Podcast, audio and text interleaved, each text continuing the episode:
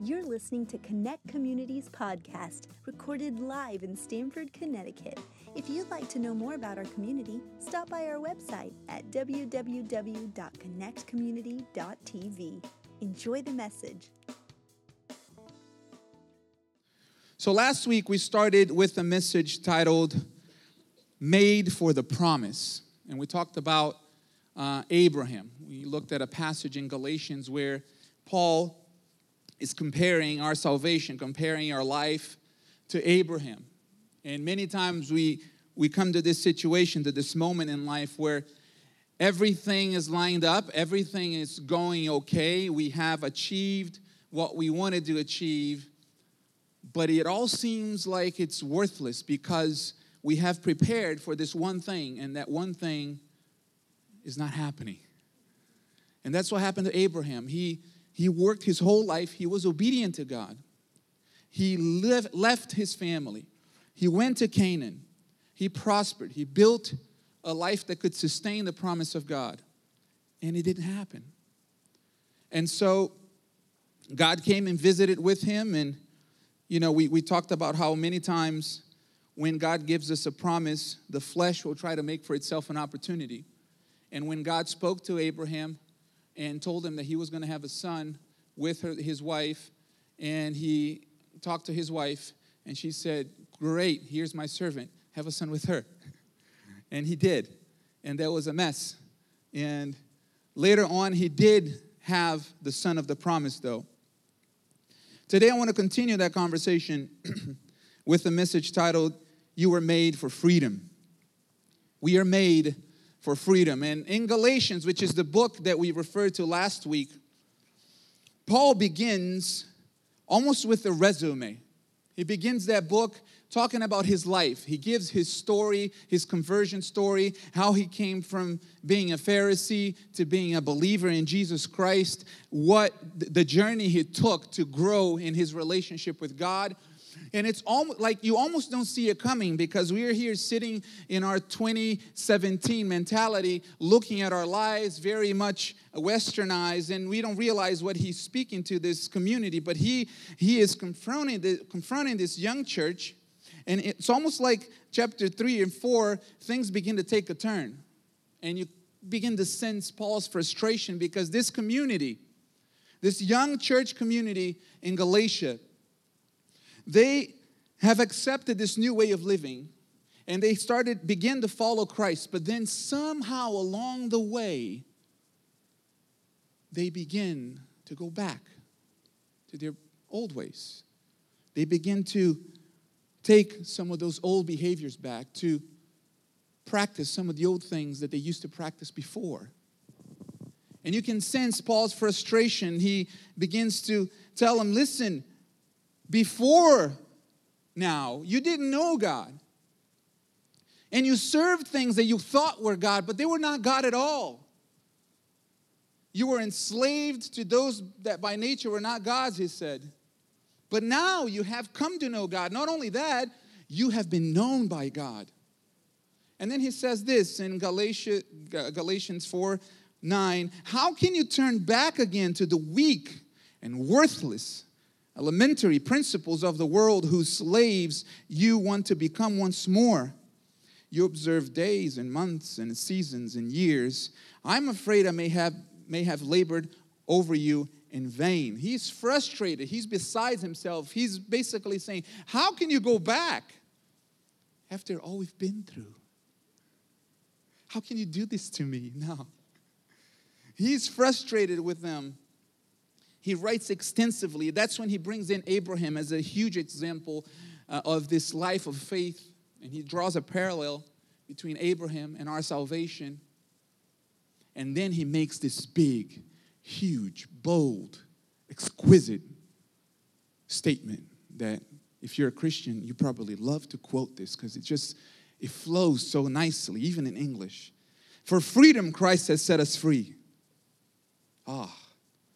Stand firm, therefore, and do not submit again to a yoke of slavery.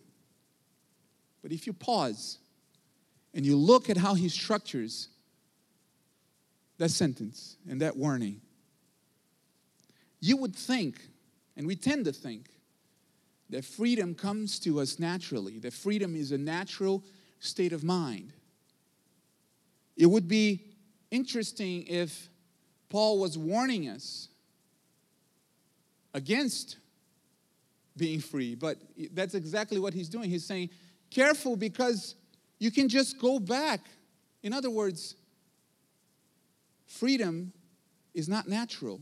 And this is this is the first clue that we have here, the first point that we have about our human condition. The truth is that freedom is not so a natural state for us. We like to be carefree. We like to think that we can do whatever we want. But it starts with us thinking that we have control. And then a bad habit begins to flourish. And then a toxic relationship brings us into this place and thoughts and other things that we get involved in, with. The truth is that we get stuck. We have a tendency to get stuck in patterns, to get stuck in practices. We have a tendency to get stuck in certain thoughts and behaviors. And typically, it starts with us thinking that we have it all under control. Isn't that right? It starts with us thinking, no, I, I have this under control. And then it becomes an addiction. No, no, I have this under control. And then it becomes something that we can't control, but we're dependent on. That's what happened to the people of Israel in a much broader scale. If we go back to the story, God made that covenant with Abraham, and Isaac was born. And then Isaac had twins, and Jacob and Esau.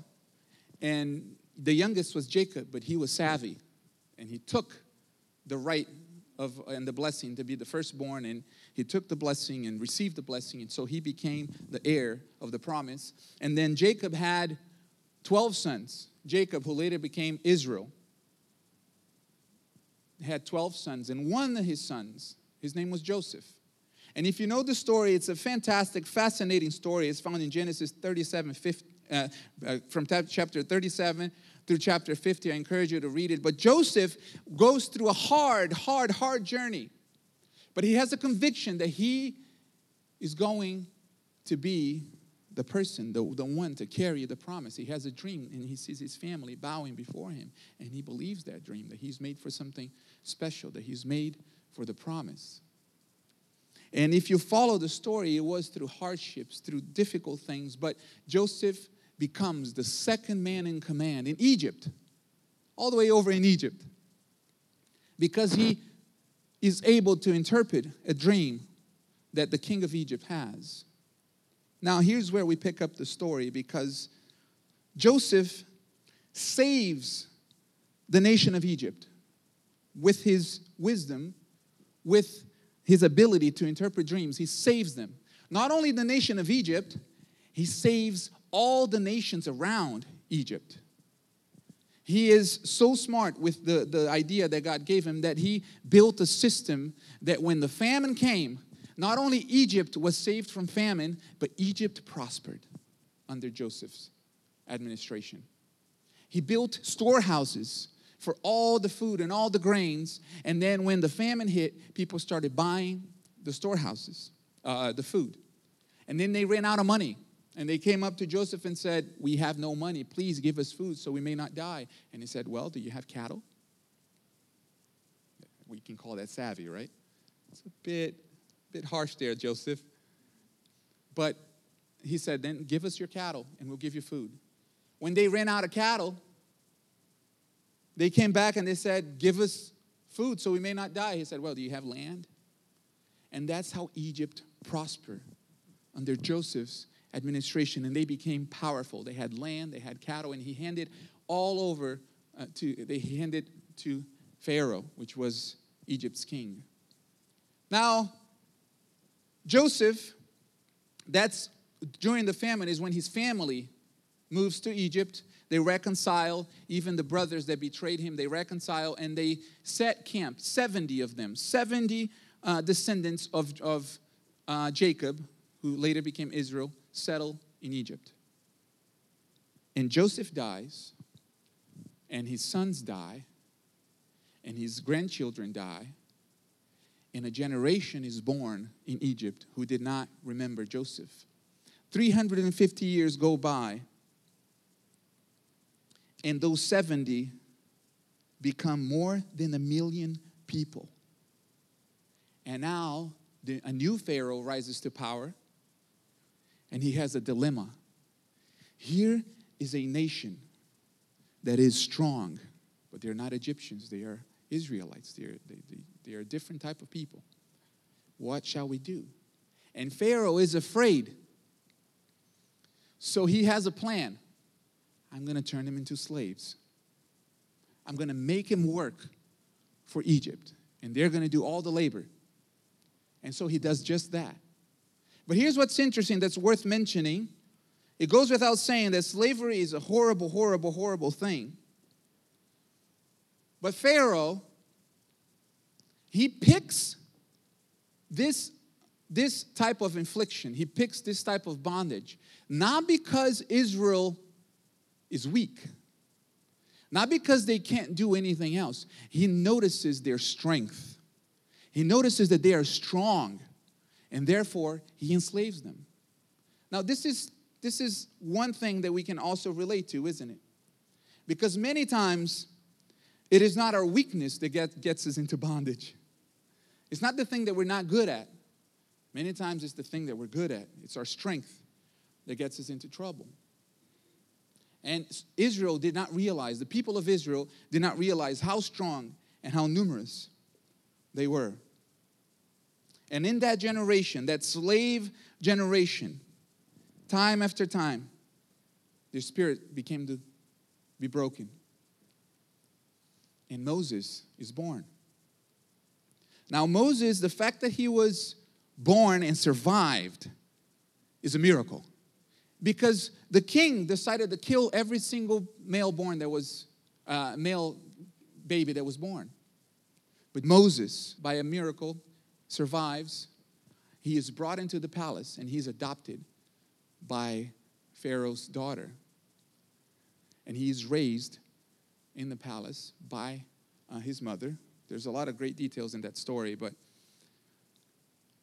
what happens here, which is where my message culminates, is there comes a point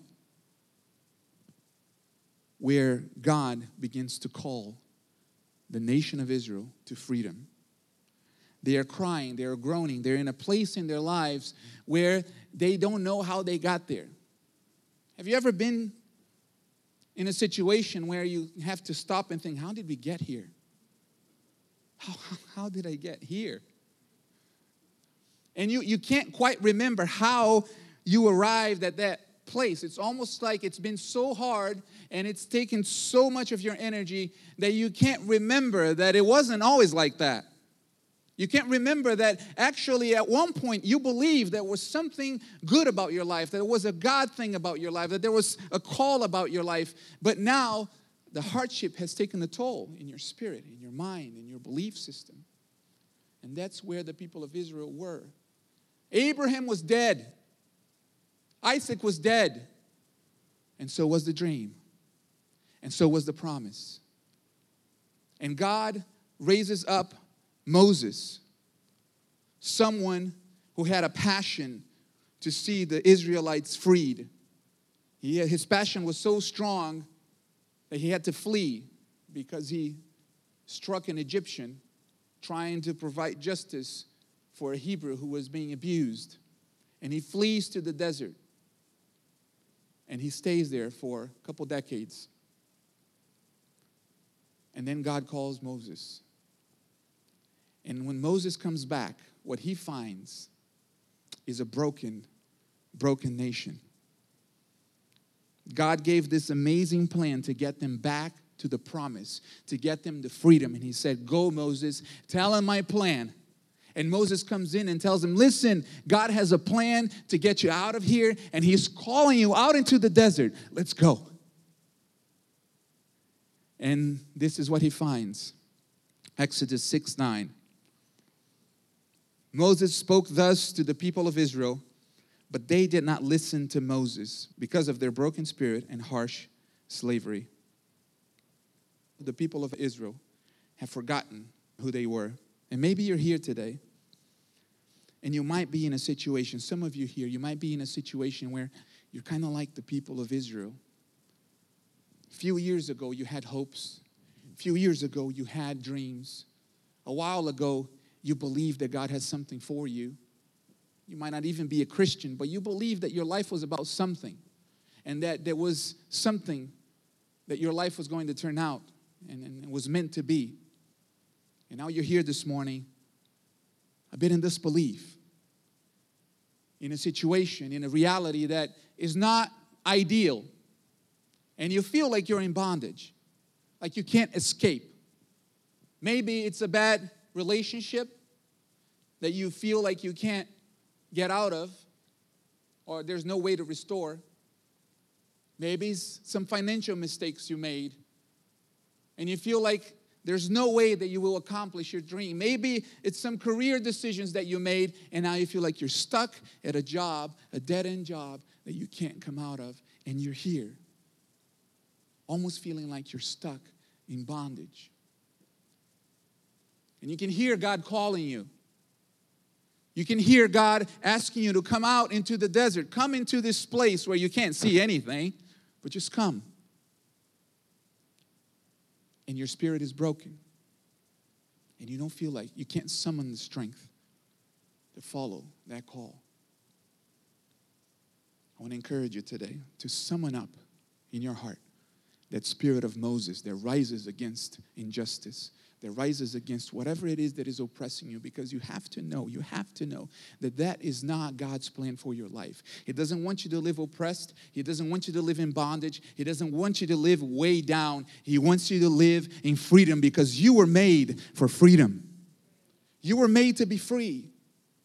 Free from addiction, free from any thought that might be trying to keep you down, free free from slavery, free from bondage. You were made for freedom. Whatever it is that's trying to keep you down, it is not of God. It's not what God sent you. It is for freedom that God has set us free. And so here they are, the people of Israel, listening to a call of God and wondering if they should take this walk of freedom. There's a couple things that I want to highlight before we end this message about this walk of freedom, about stepping out into the desert. Because for some of you, bondage, slavery, in a way, dysfunction, is strangely familiar because it's all you know. You can do this, you know how to do this. You don't know how to do freedom. In other words, you've never seen a functional marriage because you lived in dysfunction. And now God is calling you to a healthy and good relationship, but you have to take the step to commit to that. And it can be scary because all you know is dysfunction. It's kind of like strangely familiar. All you know is struggle. And God is calling you to step out with an idea. Maybe it's a business idea. Maybe it's a profession idea. Maybe it's something that you want to do with your life, but you're scared and you're holding on to that, to that reality that you're in because it's strangely familiar. And you're you, you can do that.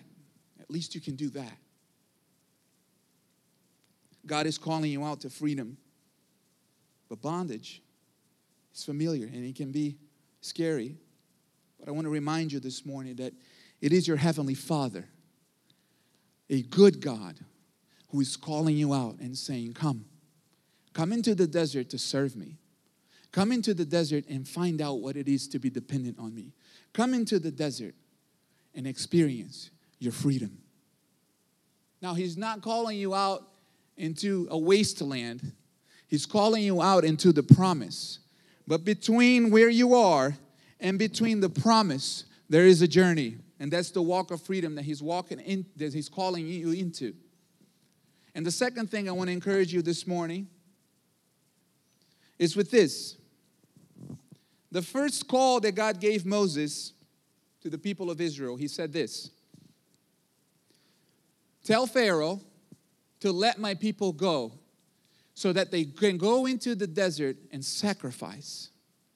And that caught my attention because it says that God heard their sufferings, and so he called them to sacrifice.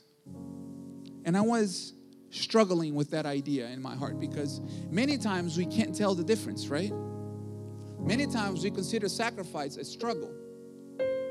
And we consider struggle or suffering a sacrifice. Listen, life will bring suffering, it'll bring pain.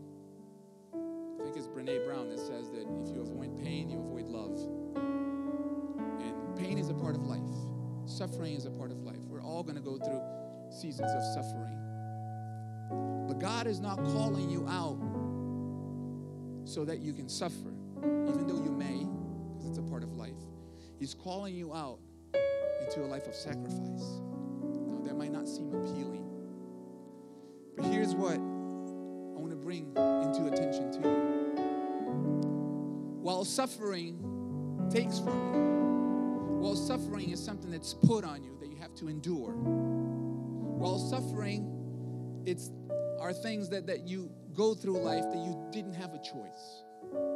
Sacrifice is the opposite. Sacrifice is when you summon, even though you feel like you, you don't have it, you summon all the generosity that you have, that you can. You summon all the devotion that you can. You summon all the worship that you can. And you say, God, here, I'm giving it to you freely. And He's calling you out into sacrifice because one of the meanings, one of the definitions of the word sacrifice is to make sacred. And this is what God wants to do through sacrifice. As you offer Him your sacrifice, you know what He's doing? He's restoring your spirit. He's restoring that part of you that's broken, that part of you that bondage destroyed, that part of you that this harsh, harsh reality has taken away the ability to believe, the ability to see a brighter future, the ability to receive peace for your home. Some of you, all you know is strife, and now you you desire peace. And God is calling you and saying, Come serve me. Offer your life to me. Offer your devotion to me. Offer your generosity to me. Offer this sacrifice. And you will see me turning your life, turning what was destroyed and making it sacred again. Why don't you stand with me this morning? And we're going to offer our lives to God this morning.